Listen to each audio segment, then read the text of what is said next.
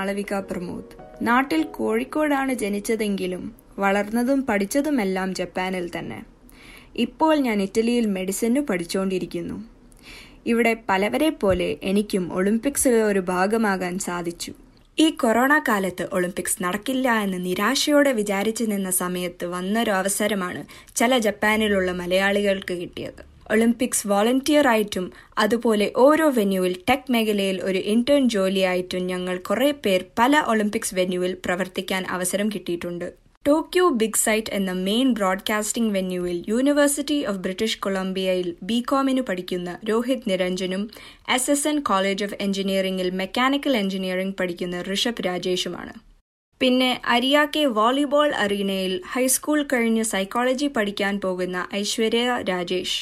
Handball നടക്കുന്ന Yoyogi national സ്റ്റേഡിയത്തിൽ university of കെന്റക്കിയിൽ B S C mathematical economics പഠിക്കുന്ന അങ്കിത് നായറും പിന്നെ ത്രീ വേഴ്സസ് ത്രീ ബാസ്കറ്റ്ബോളും ക്ലൈംബിങ്ങും നടക്കുന്ന ഔമി ഏർബൻ പാർക്കിൽ ഹ്യൂമാനിറ്റാസ് യൂണിവേഴ്സിറ്റിയിൽ മെഡിസിൻ പഠിക്കുന്ന മാളവിക പ്രമോദാണ് ടെക് മേഖലയിൽ ഒളിമ്പിക്സിനു വേണ്ടി ജോലി ചെയ്യുന്നത്.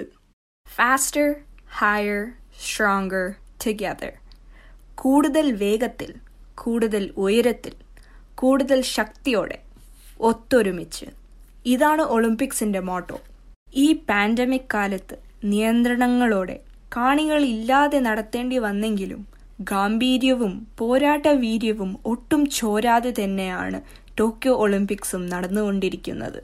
ഇങ്ങനെ നടത്തപ്പെടുന്നതുകൊണ്ട് പങ്കെടുക്കുന്നവർക്കും ഓർഗനൈസ് ചെയ്യുന്നവർക്കും ഉണ്ടാവുന്ന വിഷമങ്ങൾ ഏറെയാണ്.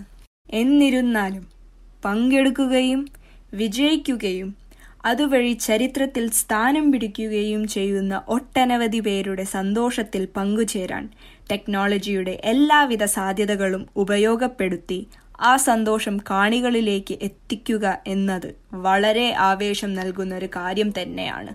അതിന്റെ ഒരു ഭാഗമാകാൻ കഴിഞ്ഞതിൽ ഞങ്ങൾ എല്ലാവരും അതീവ സന്തുഷ്ടരുമാണ്.